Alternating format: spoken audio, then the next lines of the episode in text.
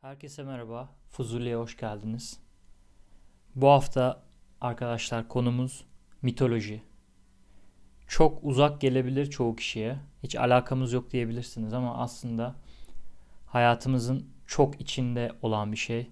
Çok enteresan terimlerin, sözcüklerin, işte sinemanın çok içine girmiş bir şey. Ee, bazılarınız biliyordur bu konuyla ilgilenenler.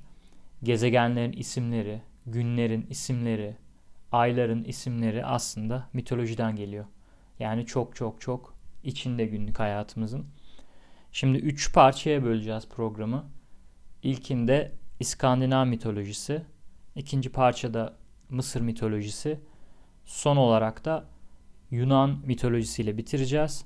Ee, Yunan mitolojisindeki tanrı ve tanrıçaların isimleri Roma mitolojisinde farklı bir hal alıyor ama hikayeler vesaire olarak birbirinin aynısı. Kısaca ondan da bahsedeceğim. Dördüncü bir mitoloji olarak. Şimdi İskandinav mitolojisine girersek 9 e, kattan oluşuyor. Bunların tepesinde pardon 7 kat Asgard var tanrılar katında. Buranın kralı da Odin. Şimdi daha en baştan zaten Odin deyince e, Thor Ragnarok'tan biliyorsunuz. İşte e, Vikingler dizisinde yer yer yer alıyor. Aslında popüler kültürde çokça var. E, PlayStation'da God of War e, son oyun İskandinav mitolojisi üstüne. Hatta bundan sonra gelecek olan iki oyun da bunun üstüne. E, dolayısıyla ben aklıma geldikçe buradan bahsederken isimler e, günlük hayatımıza girdikçe ben yine bahsediyor olacağım. Asgard'da Valhalla sarayında Odin var. Bilgelik kuyusundan su içmek için bir gözünü feda ediyor. Tek gözlü. Filmde de öyle. Sean Connery oynuyordu sanırım Odin'i. Thor Ragnarok'ta. Ee, gökte yer alıyor. Sonra yerde Midgard var. Midgard insanların yaşadığı e, diyar. Muspelheim var ateş kısmı. Elflerin olduğu Alfheim var. Zaten Almancasına da benziyor. Elf evi gibi düşünülebilir. Niflheim var. Sis diyarı. Hel var. Ölüler diyarı. Bunlar alt kata geçtik şu anda. Svartalheim cüceler. Jotunheim devler diyarı. Ve Vanaheim var. Bu Yggdrasil isimli bir hayat ağacı var. Dünya ağacı gibi bir şey. Ee, bu 7 katta yani 7 diyarda 3 katlı 7 diyarda burada yer alıyor. Odin'in iki tane kargası var. Ve e, bu Yggdrasil'i içinde Midgard'ı saran mesela Jormungand diye bir yılan var. Bunlar e, God of War oyununda sıkça geçiyor. Benim de oynadığım. Şimdi buradan e, tanrılara geçersek bu diyarlarda yaşayanlar Ymir adlı bir dev kökenden geliyor birçoğu. Sonra bunlar ayrılıyor. Bor ve Bestia'dan Odin doğuyor. Diğer tarafta da Loki var.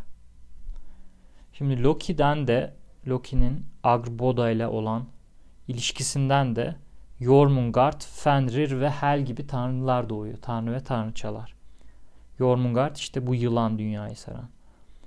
Odin'den de Frigg daha sonra Thor. Dolayısıyla bu Odin, Thor ve Loki genelde üçü e, en çok sayılanlar. Sonra bunların altında Frigg'den Balder, Tyr ve Heimdall var. Heimdall e, bu Asgard'a giren kapının gardiyanı. Asgard'ın bir gök kuşağıyla diğer diğerlere bağlandığı geçiyor bazı hikayelerde. Yani bu üst katı alt katlarla bağlayan köprünün gökkuşağı olduğunu düşünebilirsiniz. Onun başında da Heimdall var. Yine Thor Ragnarok filminde hatırlıyorum Heimdall'ın da bulunduğu bir sahne var. Bunların altında York mesela deniz tanrısının altında Skadi var. Skadi de buz ve soğukla ilgili olması lazım. Freyr ve Freya var bunların altında da. Bunun haricinde Valkürler var. Valkürler de e, Odin'in kadın savaşçıları. Amazonlara benzetilebilir diğer hikaye ve mitolojilerdeki. Bunlar savaşlarda kimin ölüp kimin kalacağını belirleyen bir nevi böyle bir koruyucu melek gibi düşünebilirsiniz. Şimdi bunlardan bahsetmişken isimler size e, yabancı gelebilir bazı isimler. Bunların hepsinin tek tek birçok hikayesi var. Onlardan bahsetmeyeceğim. Ama burada ilginç olan şu nokta var. İskandinav mitolojimizin e, günümüzdeki en büyük etkisi günlerin isimlerinin e, buradan gelmesi. Türkçelerinin değil. E, daha ziyade işte İngilizce ve Almancalarının, Latince isimlerinin diyelim Latin kökenlerdeki isimlerinin mesela Wednesday dediğimiz çarşamba Wotan's Day yani Woden's Day yani Odin's Day. Aslında Odin'in günü demek çarşamba. Gününün kökeni ta buraya dayanıyor. Perşembe günü Thursday aslında Thor's Day. Yani Thor'un günü. Friday de Freya's Day. Yani o da Freya'nın, tanrıçanın günü. Ee, bunun haricinde Laugar's Day var. Satürn'e karşılık geliyor. Satürn de e, Yunan mitolojisinde Kronos'a ve İskandinav mitolojisinde de farklı bir tanrıya tekabül ediyor. Zaten Sunday'de güneş günü, Monday'de ay günü. Buraya kadar gidiyor. Ee, çokça geçen Ragnarok'tan da bahsedelim. İşte filme ismini veren, şimdi Netflix'te bir dizisi çıktı. Ragnarok diye. Ee, Ragnarok böyle son bir kıyamet e, kopması gibi bir şey. Büyük bir savaş. Devler, tanrılar, ölüler tekrar uyanıyor. 3 yıllık bir kış sonrasında 3 tane horoz ötüyor. Ee, bir Fenrir var. Bir kurt. Mitolojik bir kurt. Ee, bunun kurtulacağı, zincirleniyor. O zincirlerinden kurtulacağı. Garmer'ın uluyacağı bir gün diye bahsediliyor. İşte dünya yanıp okyanusun dibine çöküyor. Sonra sönüp tekrar diriliyor. Ee, bunlar birçok e, mitolojide ve dinde aslında tekrar tekrar geçen olaylar. İskandinav mitolojisiyle ilgili notlarım bunlar. Çok fazla detaylı e, bir şey yazmadım. Ama farklı farklı dediğim gibi mesela Baldr'ın Ragnarok'ta aldığı rolle ilgili. Bu aynı zamanda güzellik tanrısı. Odin'in bir e, çocuğu. E, bunlara girdiğiniz zaman daha fazla bilgi bulabilirsiniz. Buradan e, Mısır mitolojisine atlarsak, bu arada notlarım biraz karışık. E, verdiğim bilgilerde ufak tefek çarpıklıklar bulabilirsiniz. Onlar için kusura bakmayın. E, bazı böyle hangi tanrı hangi tanrıçayla evlenip kimi doğurmuş falan onların tablolarını biraz karışık yazmışım. Onlarda bazen yanlış bilgiler olabilir ama çoğunlukla tutarlı olduğunu düşünüyorum şu ana kadar. Mısır mitolojisine geçersek de şimdi orada da e, Nu'dan başlıyor. Nu kaosu te, e, temsil ediyor. Yunan mitolojisinde de bu titanlara karşılık geliyor genelde. Onun altında Atum var. Atum aynı zamanda Ra yani güneş tanrısı. Sonra bunların altında Şu ve Tefnut var. Hava ve Nem'e tekabül ediyor. Bunların da altında Geb ve Nut var. Yer ve gök. Bunlar e, Türk mitolojisinde de var, Yunan'da da var, Mısır'da da var, İskandinav'da da var. Hepsi hikayelerin hepsi birbirinden etkileniyor. Yer ve gökten sonra da diğer tanrılar başlıyor. Bunların Osiris, Isis, Set ve Nefisi, Nefitis diye çocukları var. E, bunların bazılarını duymuşsunuzdur. Bunlardan da Horus doğuyor. Şimdi Osiris yeraltı tanrısı. Isis tahtı temsil eden bir tanrıça. Set kaosu temsil eden bir tanrı. Ve daha sonra da bu Nefitis'le evleniyor. Ee, Osiris ve Isis'ten Horus doğuyor. Bir e, kuş kafasına sahip doğan ya da atmaca diye e, söyleniyor. Öyle bir tanrı. E, fark etmişsinizdir şu ana kadarki so soy ağaçlarından. Ee, bunların arasında bayağı bir ensest var. Yani bayağı çocuklar, kardeşler sürekli birbiriyle evlenip çocuklar doğuruyorlar. Sonra çocuklar tekrar birbiriyle evleniyor falan. Ee, çok komik hikayeler var. Mesela Horus'ta aslında Osiris ve Isis'in çocuğu Osiris ve Isis kardeş yani. Ee, kardeşi Set'i öldürüyor aynı zamanda. Sonra Horus ve Set 80 yıl çarpışıyorlar. Sonra Osiris dirilip Isis'i hamile bırakıp yer altına iniyor. Yani hikayeler çok komik, çok karışık. Ee, bu gündüzki e, bizim programlarda çıkan böyle değişik, enteresan akraba hikayeleri var. Anlayamadığımız işte bacana, kayınpeder falan sürekli birbirine giriyor, bir şeyler oluyor, biri kayboluyor. Bir gayrimeşhur bir çocuk var falan. Aslında bu hikayeler binlerce yıldır varmış. Aynılarının benzerlerini Tanrı Tanrıça seviyelerinde de görüyoruz. Ee, çok komik bir hikaye var mesela. Bu Set ve Horus e, çarpışıyor. Çünkü Set Horus'un babası Osiris'i öldürmüş. Set de tabi Horus'u indirmeye çalışırken böyle pis bir plan yapıyor. Ee, ben burada biraz daha böyle kibar bir kelime kullanacağım. Set Horus'u tohumlamaya çalışıyor. Yani spermini bayağı e, Horus'a bir şekilde göndermeye çalışıyor. İşte ben Horus'tan baskınım demek için. Horus bunları e, üstüne gelen bu parçacıkları yakalayıp nehre atıyor. E, bunlar arkadaşlar bayağı ciddi hikayeler bu arada. İnsanların yani Mısır'da düşünün o zamanlarda e, böyle taptığı tanrıların hikayeleri yani. Sonra e, yakalayıp nehre atıyor ve bu sefer Horus Set'in sevdiği bir marul bahçesi var. Onların üstüne tohumlarını atıyor. Sonra e, Set çıkıp insanların içine bakın ben Horus'u dölledim, ben Horus'u tohumladım diye geziyor. Sonra mahkemeye çıkıyorlar. Ee, Horus diyor ki hayır bu yalan böyle bir olay yok diye. Mahkemenin hakimi de Tot diye bir tanrı. Bu da ay tanrısı.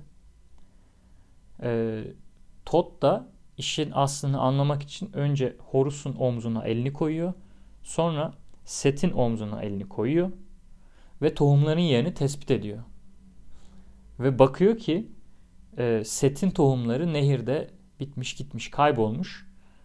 Ama e, Set bilmeden marullardan yediği için tabi tohumlar onun üstünde çıkıyor, onda çıkıyor. Bir bakıyorlar ki aslında Horus Set'i tohumlamış. Yani bu da bir e, güç göstergesi oluyor. Set rezil oluyor. E, mahkeme önünde, diğer tanrıların önünde. Ve e, yenilgiyi kabul ediyor. Ya bunun gibi çok fazla hikaye var. Yine çok fazla başka detaylara girmeyeceğim. Ama bana çok komik geldi. Yani şu an çok güldüğümüz bir şey. Ama çok ilginç. Ee, o dönemde buna itibar edilmesi, tanrıların e, birbirine karşı üstünlüklerini böyle göstermeleri çok enteresan. Buradan e, Yunan mitolojisine geçeceğim son olarak. Şimdi Yunan mitolojisinden başlarsak yine böyle soy ağacı mantığıyla orada da yine en tepede kaos var. Daha sonra buradan Gaia, Tartarus, Eros ve Erebus çıkıyor. Bunların altında Uranos var. Gökü temsil ediyor. Urea var. Ve Pontus var. Mesela bizim o Karadeniz Pontus Rumlarındaki Pontus ismi buradan geliyor. Deniz tanrısı. Daha doğrusu deniz titanı. Eski tanrılardan. Ee, Uranus Gaia ile birlikte olup işte Kiklop bu tek gözlü dev Cyclops dediğimiz e, Kranos, Rhea ve Hekaton'u çıkartıyor ortaya, doğuruyor. Ya dikkat ettiyseniz oğlu mesela annesiyle birlikte oluyor. Baya absürt değişik olaylar yani. Kronos e, zamanı temsil ediyor. Kronos ve Rhea'dan Hades doğuyor. Gaia'nın diğer çocukları mesela Koyus ve Febe'den e, Leto ve Zeus e, Zeus doğuyor. Zeus ve Leto'dan Artemis ve Apollo doğuyor. Okyanus diye bir oğlu var. Tabii ki dikkat etseniz okyanus kelimesi okyanus tanrısından geliyor. Bu derece günümüze sirayet ediyor tanrılar. Okyanus ve Tetis'in birlikteliğinden Iapetus, Promete, Atlas doğuyor. Oradan Epimetheus, oradan Dione doğuyor. Dione ve Zeus'tan Afrodit doğuyor. Ee, Hades, Hestia, Poseidon, Hera, Zeus, Demeter. Bunlar hepsi Kronos ve Rhea'nın çocukları. Yani Gaia'nın torunları olmuş oluyor. Hera ve Zeus'tan e, Ares, Hephaestus, Hebe tanrıları doğuyor. Zeus e, dikkat etseniz burada kardeşiyle birlikte oluyor yani aslında. Yine Zeus ve Demeter diğer kardeşinden Persephone doğuyor. Böyle gidiyor sürekli. Yani e, çok değişik evlilikler, birliktelikler var. Zeus daha sonra Titanları deviriyor ve Olimpos'un başına geçiyor. Olimpos'un mesela Kaz Dağları olduğu ya da Uludağ olduğu rivayet ediliyor. Ee, buralarda geçmiş çünkü bütün mitolojiler. Truva var biliyorsunuz. Kısaca belki ondan da bahsederiz. Kronos'u e, deviriyorlar. Titanları deviriyorlar. Ve sonra çöp çekiyorlar. Zeus yer ve gökün hükümdarı oluyor. Poseidon denizin, Hades de yer altının. Dolayısıyla eski titanlar devriliyor ve bildiğimiz Yunan mitolojisinin asıl üç tanrısı tahta geçiyorlar, Olimpos'a geçiyorlar. Hades yer altında tabi. Şimdi bunların içinde e, mesela Afrodit, Athena ve Hera'nın içinde bulunduğu bir hikaye var. İşte bu Truva'ya bağlanan hikaye. Altın elma en güzel kadına verilsin deniyor. Ee, bir eğlencede ya da partide diyelim. Herkesin bulunduğu, tanrıların bulunduğu. Truva'nın gözde bekarı Paris jüri oluyor. Ya dikkat ettiyseniz burada bile bütün kelimeler bugüne gelmiş. Truva dediğimiz Çanakkale, Truva atı var. Paris kelimesi Fransa'nın başkentine isim oluyor. E, Afrodit artık e, her yerde aşkı betimlemek için kullanılan parfümlere falan isim oluyor. Her yere isim oluyor. Athena öyle. Hera belki pek yok. Ama mitoloji aslında her yerde arkadaşlar. Afrodit e, Helen'i vaat ediyor Paris'e ve kazanıyor altın elmayı. Afrodit altın elmayı kazanıyor ama bu sefer de ya Helen evliymiş aslında. Helen'in kocası Menelaus çıldırıyor ve Truva'ya saldırıyor. Ya Truva'nın hikayesi bu. Sonra içine Truva atı giriyor. Hikayeyi biliyorsunuz detayına girmeyeceğim. Aslında işin aslı e, bu hikaye. Bu altın elmadan çıkıyor her şey. Mesela ölü ağzına sikke konması olayı var. Ya da bazı filmlerde görüyorsunuz böyle gözlerine koyuyorlar. E, altın veya gümüş paraları. Bu da mesela bu kişi öldüğünde işte Hades'e yer altına gidecek. Orada bir nehir var Aşeron. Burada nehirde bir kayıkçı var. Sharon. Ee, ölüyü nehirden geçirmesi için ödenen bir para. O aslında gözlere konan ya da kişinin ağzına konan altın para buradan geliyor. Kapıda Cerberus var. Üç başlı köpek. Bunu mesela Harry Potter'da görüyoruz. Yine. Ee, Hepastus var. Topal demirci tanrı. Bunun Roma mitolojisindeki karşılığı volkan ve yanardağın İngilizcesi de volkan. Günümüze kadar geliyor bu isimler bir şekilde. Herkül var. Herkül'ün 12 kahramanlığı var. Herkül'ün 12 kahramanlığının e, takım yıldızlarına tekabül ettiği görülmüş. Yani aslında bu işin en en en başlangıcına kadar götürüyor bizi. Yani insanlar akşamları devamlı gökyüzüne bakıyorlar. Bu takım yıldızlarından doğuyor birçok mitoloji. Ve e, işte gezegenleri de ilk o zaman adlandırıyorlar. E, gezegenlerin birçoğu çıplak gözle görülebiliyor. E, gökyüzüne bakarak yazdıkları hikayeler mitolojiyi oluşturuyor. Daha sonra bu tanrıların isimleri günümüzde gezegenlerin isimleri olarak kalıyor.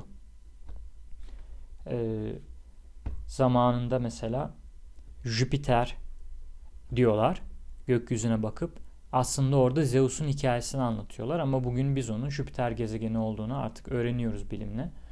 Ama bir şekilde mitoloji günümüze sirayet edip burada varlığını sürdürmüş oluyor.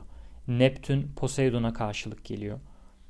Merkür Hermes'e, Plüton Hades'e karşılık, Kronos Satürn'e, Ares savaş tanrısı Mars'a, Afrodit de Venüs'e karşılık geliyor.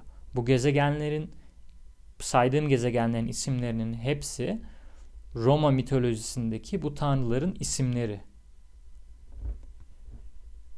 Bitirmeden önce mesela Minos'tan da bahsedebilirim. Minos'un labirenti var. Ee, orada bir minotor var. Boğa.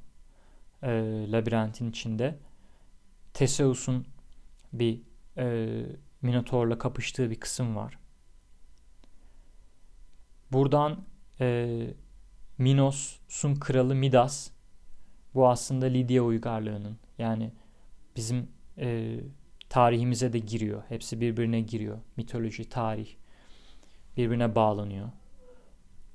Avrupa tanrısının aslında çocuğu Minos.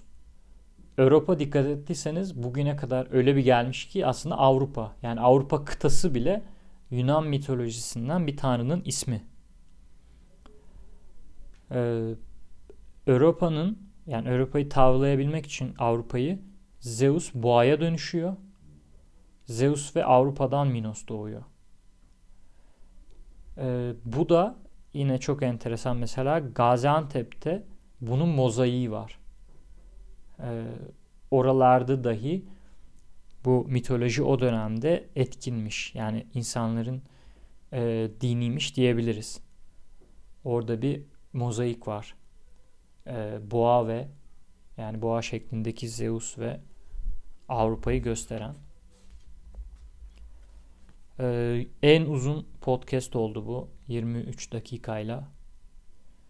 Ee, bundan bir önceki İbn Battuta seyahatnamesi en uzun podcast'im demiştim. Şimdi hemen bir bölüm arkasından onun rekoru kırıldı. Biraz karışık gelmiş olabilir size.